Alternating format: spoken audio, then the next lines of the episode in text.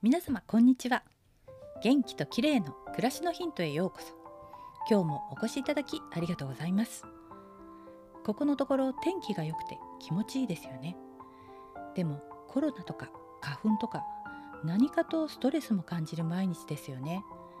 早くコロナを気にせず飛行機に乗って旅行に出かけられるようになるといいですよね。今日はストレスを軽減する効果がある GABA についてです。ギャバはチョコレートでもおなじみでサプリも出ているのでご存知の方も多いと思います。ではどんな効果が期待できるんでしょうか？ギャバは私たちの体内で神経伝達物質として働き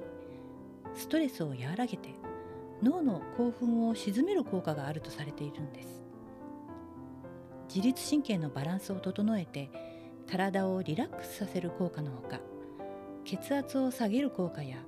睡眠の質を良くする効果もあるといいます。GABA は私たちの体内にも存在する天然のアミノ酸の一種で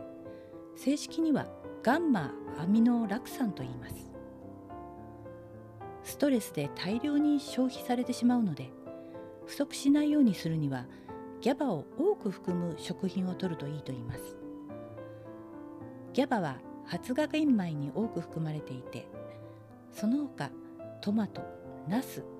アスパラガスかぼちゃきゅうりメロンみかんなどの野菜や果物にも含まれています。漬物やキムチなどもギャバが多いんだそうです。